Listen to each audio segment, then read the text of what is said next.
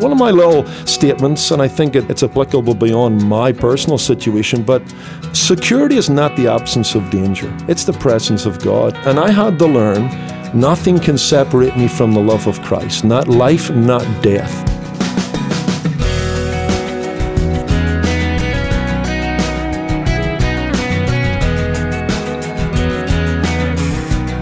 Welcome to First Person. I'm Wayne Shepherd. Very glad you could join us for this conversation as we talk with today's guest, Philip DeCourcy. Just before I introduce Philip, let me introduce you to our website, which has additional links and information, as well as an archive of our young program thus far. You'll find us online at firstpersoninterview.com. There you'll also be able to view the calendar of past and future guests and topics. Again, firstpersoninterview.com. I've heard it said that he preaches well that lives well. And when you think about it, our lives are a sermon to those around us. Well, Philip DeCourcy preaches both with his life and in the pulpit of a church in Southern California. He's also the host of the Know the Truth radio program, just getting established around the country. And I serve as the announcer for Know the Truth and have grown to really appreciate the way this man proclaims the word. Philip grew up in troubled Northern Ireland. For several years, he was a part time reserve police officer in the Royal Ulster Constabulary, which put him and his family in some danger, as you'll hear. Then God called him to the pastorate and eventually to an American pulpit. I met Philip indirectly as we began working together on his radio program, but not personally until I made a trip to California and visited the site of Kindred Community Church in Anaheim Hills. This growing church is right on a main freeway in populous Orange County, a long way from Ireland. On that trip, Philip and I sat down in the studios of KKLA in Los Angeles for a conversation about his life and ministry, starting with the family he grew up in. My mom and dad are a gift from God. Uh, they are uh, working class people in the city of Belfast. Uh, they live outside the city in a place called Newtownabbey.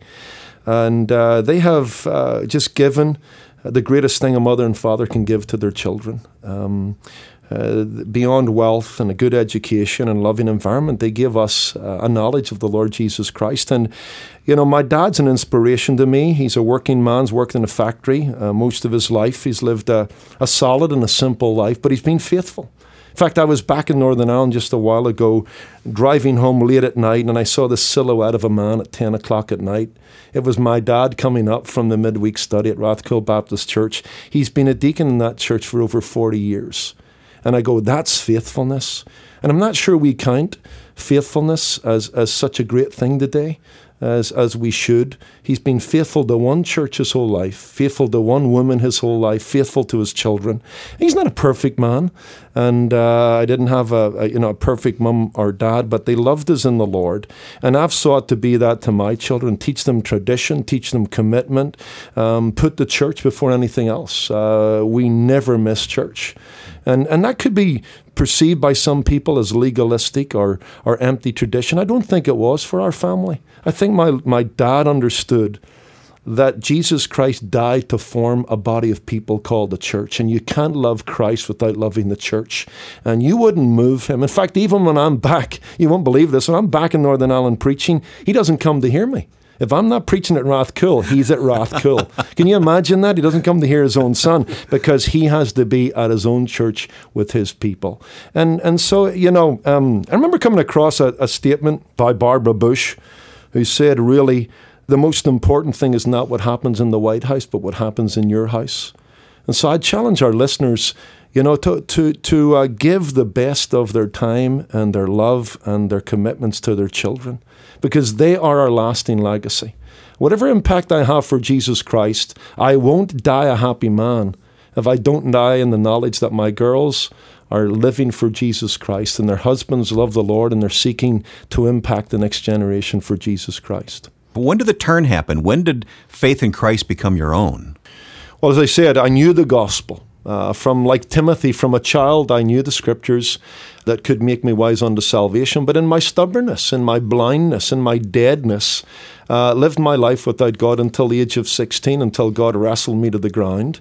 And uh, there were times I knew I needed to make that decision, but but didn't feel compelled to, to, to make that, that step. And remember being under conviction, actually literally sweating in my bed at the thought of the judgment of God. But I loved my sin too much. And God had to do a little bit more arm twisting. That came in uh, 1978 on the 20th of January. Uh, went to a, a, youth rally through our church and heard our youth leaders speak on Matthew 24 44 in such an hour as you think not the Son of Man is coming. And here's where that hit me between the eyes, uh, Wayne. I'm like putting it off, okay? I'm trying to run from Christ. But that verse gave me the sense that he was chasing me down, and you can't outrun yeah. uh, the coming of the Lord Jesus Christ. And so huh. God, in His mercy, uh, opened my heart, opened my mind, and I simply put my faith in Jesus Christ. And that was the turning point of my life. And um, I'm so glad for that night. But you weren't called to preach at that time. You you moved into another arena of life, didn't you? I did. Um, I, got involved in our church. Every Christian's a minister. Every Christian must uh, d- d- discover what God wants them to do in the life of a local church. So I got involved in teaching Sunday school and uh, doing some door to door witnessing and open air preaching and stuff like that. But no, when I left school, left school at 16, uh, didn't immediately go into higher education. Got a really good job in an aircraft uh, uh, company in Belfast called Shorts. Did an apprenticeship in aircraft engineering for four years and worked in that company for eight years. Well, we've talked about the fact that you were a police officer, but I didn't know about the aircraft part. I know uh, that's a little bit under the radar screen, but it, it really is, is. no pun uh, intended. yeah, no, that's right. but I spent eight years. I loved it. In fact, so thought you know I'm gonna I'll be one of those guys someday. I'll get the gold watch and and disappear off into the horizon. But also during that time, because of the terrorism in Northern Ireland, the civil conflict, I did feel uh, a duty to serve my country. And so while I was an engineer by day, after I left school from about, uh, I was 16 till about 24, I also joined the Royal Ulster Constabulary, the police service of Northern Ireland, and I served as a reservist um, in the conflict mm-hmm. there. So when did your wife come into the picture? What's her name now? Her name is June. June. And uh, she came into the picture about 1985. I went to Bible college after uh, some years, did sense that while I loved engineering, loved the police. In fact, at one stage was going to uh, go full time the police, and the Lord closed that door, and wow. I got a sense, hey, you're going down the wrong path, buddy. So then, after a while, felt the call to the ministry, and uh, I was among the Baptist churches in Northern Ireland, and they had a school, and that was 1985. And during that time, my wife came over from Scotland. She's from uh, Glasgow in Scotland, and uh, she came over to go to a Presbyterian school. And through a set of circumstances, I met her through her brother. And a little footnote to that is her pastor in Scotland grew up in the church I grew up in. My father was his youth leader. So God was working it all together. you, didn't, you didn't stand a chance, did not stand a chance when I, I, met my Bonnie Lass uh, through through uh, just uh, a natural friendship with June's brother, and and again you know, God's in all of this. Yeah. A pastor needs a certain type of woman uh, to come alongside him. She's going to have to live in the fishbowl. She's going to have to open her home and her heart. And uh, God gave me a dear lady, June, uh, who's been the love of my life. I want to talk more about June and the family that God has given to both of you. But let's go back to, uh, you call it RUC? Yeah, it's the initials of the Royal Ulster Constabulary. Policemen are called constables. And so, yeah, uh, about 1980, I joined the, the police um, in Northern Ireland that a reserve couldn't have officer. been a, a, a, real safe position. Wasn't it? it wasn't easy. Um, I'm not trying to uh, you know blow my trumpet, but at the same time, Interpol one of the international police services at that time said that the policing in Northern Ireland was the most uh, dangerous in the world. We, here's the thing about the conflict in Northern Ireland uh, we were more likely to be killed off duty than on duty. So I couldn't hang my hat up or my coat in my locker at the police station, go home and forget about it. In fact, I had to be on my guard 24 hours a day. Because they knew you were an officer? Yeah. Well, they, they would try and find out who you were, and then they'd, you know, terrorists. There was such all, hatred. Yeah, right? well, there's yeah. such hatred. The IRA wanted the British out of Northern Northern Ireland, but a majority of people in Northern Ireland wanted the British presence, and therefore democracy had to be protected. And uh, terrorists, at the end of the day, are cards. Let's mm. be hmm. honest. The, the, the, our own soldiers are facing shadows in Iraq. They never come out. Uh, they they never face you. They come behind you. They you know try and booby trap your car or and trap you. You know what that's like. Absolutely. I had to check my car every single day. I had to carry a weapon on me all the time. Even when I was a lay preacher among the Baptist churches, uh, I literally faced death every day of my life. I was more likely to be killed off duty. June couldn't hang my shirts on the clothesline. We had the altar where we went because if you set a pattern, uh, that's when you know they they take you as a sitting duck. Did that create any stress in your life? It did. I mean, it, it, or it could. I had I learned to deal with it through faith in God. One of my little statements, and I think it's it's applicable beyond my personal situation, but but um, security is not the absence of danger; it's the presence of God. Amen. And I had to learn Nothing can separate me from the love of Christ, not life, not death. And so every time I put the uniform on and defended um, our country against the onslaught of the Irish Republican Army, I lived in the confidence that the worst thing they could do to me was the best thing that could happen to me. Mm-hmm. Now, that wasn't June's thinking. She didn't want to lose me. yeah. I had three beautiful daughters by this stage, and I certainly wanted to love them and provide for them. But you know what? If death came, it wouldn't separate me from the love of Christ. And you know what? While I wore Kevlar and bulletproof jackets, that was really what shielded me. That's what gave me the confidence to say, hey, I got to do a tough thing. I got to face down the possibility of death, maybe even an ugly death. Mm. But you know what? God appoints the day of our birth, and I believe God points to the day of our death. And uh, all these guys would be doing was dispatching me off to heaven. So you're living this kind of life. You've got a wife and three daughters by this time? Three daughters, three beautiful daughters, Angela, Laura, and Beth. Uh, presently, they're 21, 19, and uh, 17. Although I do have to go out uh, in the open air once in a while and talk to somebody because I don't get much talking time at home with uh, a wife and, and three daughters. I was going to say, uh, th- three daughters, that, let's pray, huh? yeah.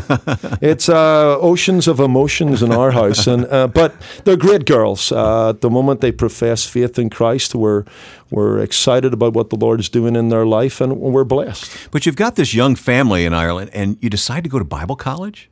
We did. By that stage, we, we didn't have a family. June and I met 85. We each graduated uh, from school. Well, June graduated 87. I graduated 88. And the Lord provided us a little Baptist church outside the city of Belfast. And then we started having the girls. Um, those were good years. I was cutting my teeth in a little country church.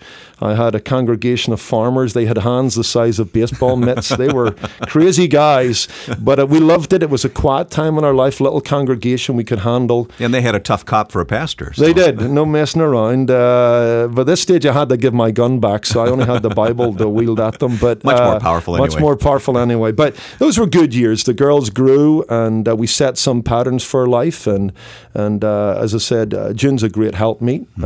and she's a homemaker. That's been her commitment from day one.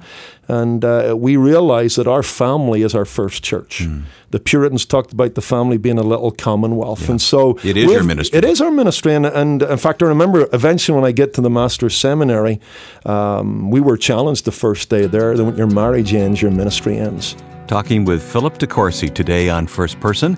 And when we continue, we'll hear how this Irish pastor ended up in America.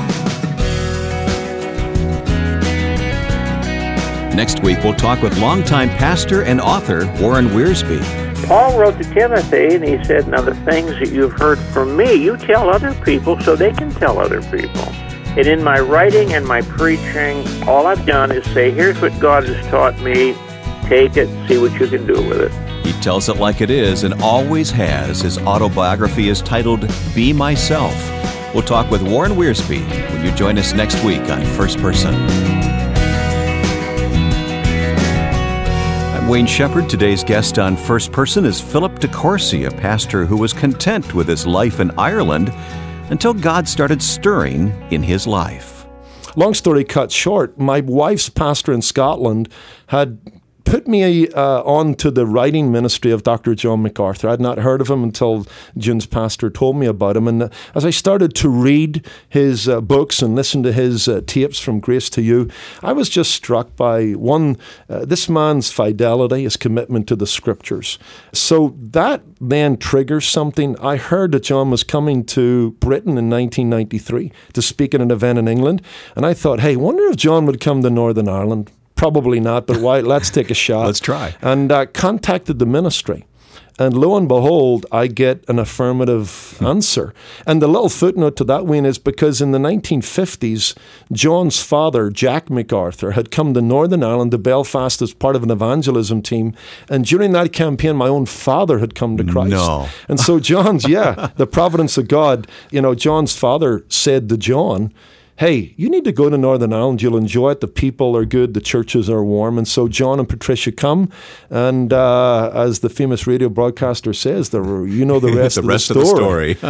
you know, here you, I am. You find yourself in California at the Master's College? Master's Seminary. Seminary. Nine, Mhm. Yeah, 1994.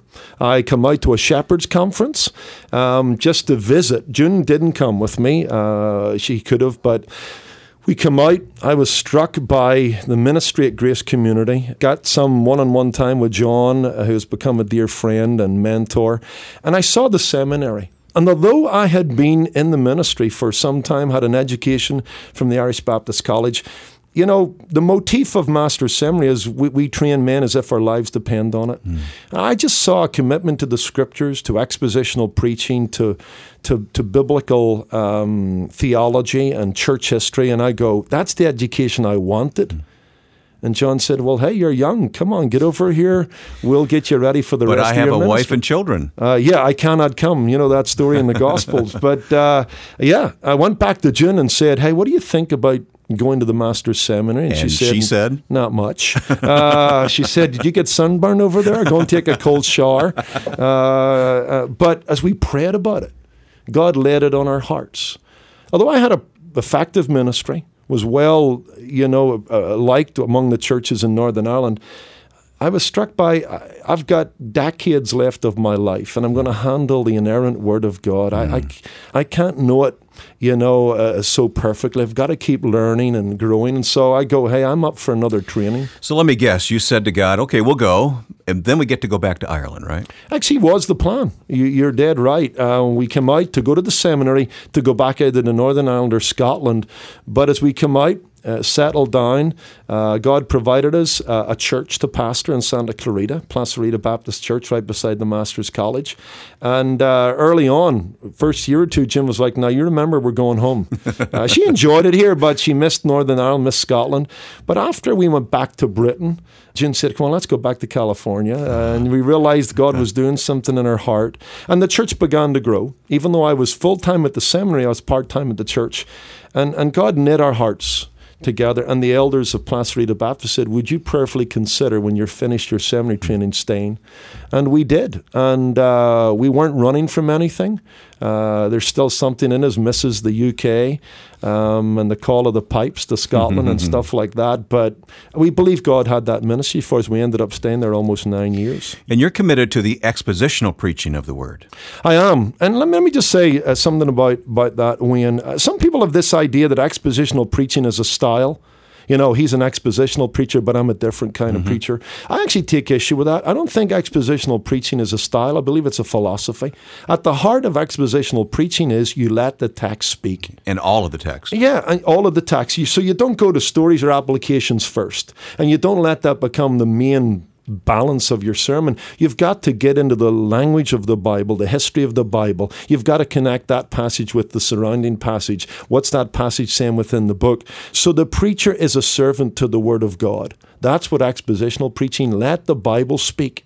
And then we can build bridges of application. We can draw in illustrations that make the point in our contemporary experience. But I mean, for me as a preacher, I love it. I don't have Saturday night fever. I'm not worrying about what I'm going to preach the next day. I know I'm picking up where I left off. I think my congregation love it. It also models preaching and the study of God's word. So by osmosis, as they listen to me every Sunday, they begin to learn how to deal with the text of Scripture. And and we're always in danger of cherry picking.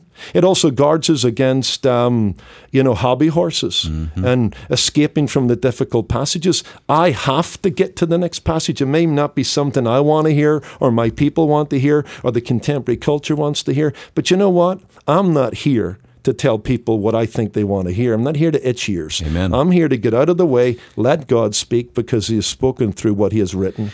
And uh, now we're the beneficiaries of that through Know the Truth. I hope so. That's uh, you know that would be my desire. I, I know my weaknesses. Uh, can hardly listen to myself sometimes. so uh, appreciate our listeners indulging uh, our program. But yeah, I, I hope that the program, you know, meets a need that there is a famine of God's word.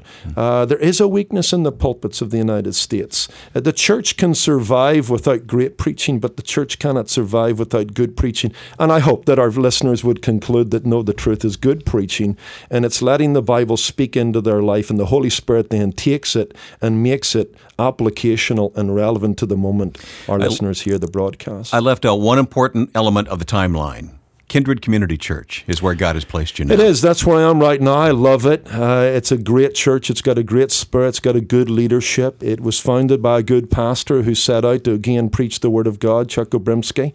Tragically, he died of cancer. Mm. And after a search, the elders called uh, myself and June. Uh, they actually contacted uh, my friend, Dr. MacArthur. He put them in touch with the minister. I've been uh, in the States uh, since 1994, was in Santa Clarita for eight years years. I was in Ohio for five. Most important question. When you want to have fun, what does Philip DeCourcy do for fun? Wow. Uh, You're not a rugby player or anything, are no, you? No, I did play rugby a little did bit, you? but, uh, you know, I got bruised up too much. uh, you know, I was a rugby player uh, for a little bit. Soccer is really more my passion. I've grown a love for, for golf. and uh, so uh, golf would be one of the things I like to do. And I like to relax with my wife. Uh, Monday's my day off. Love to grab lunch with Jim. We just relax, catch up. And this is important to life, isn't it? Absolutely. I mean, family is uh, the cornerstone of society. It's the building blocks of the churches. And uh, again, uh, as I say, it's it's my first priority. So, uh, June and I uh, love to relax, walking, and and our girls uh, spending time with them, and I guess a little bit of golf on the side. Mm. Like reading, maybe watching a good movie, all sorts of stuff, and love it. Philip, we've talked about your story today. We've talked about God's story through you today. Everybody has a story when they let God work in their life. It's exciting to look back and see how He leads, isn't it? I want to live the life God has planned for me. Uh, there's a great story uh, about the building of the uh, Golden Gate Bridge where the, one of the main engineers was laid aside while that thing was being constructed. And eventually, when he gets to see the Golden Gate Bridge finished, he stands on the on the shores of uh, San Francisco Bay, looks at it, and he says, "Oh, it's just like the plan." And I want to look back on my life. Uh, God has written my days down in His book, according to Psalm 139. Uh, there's a time and a season to everything. God has got purposes for you and me, beginning by faith in Jesus Christ, and then He has ordained good works for us to do. And I've come to discover, uh, beyond my time as an engineer and as a police officer, the good work that God has for me is preaching. And I want to look back on my life like the Bible says about David, that he served his generation by the will of God. We, you know, we talk about animals and their natural habitat.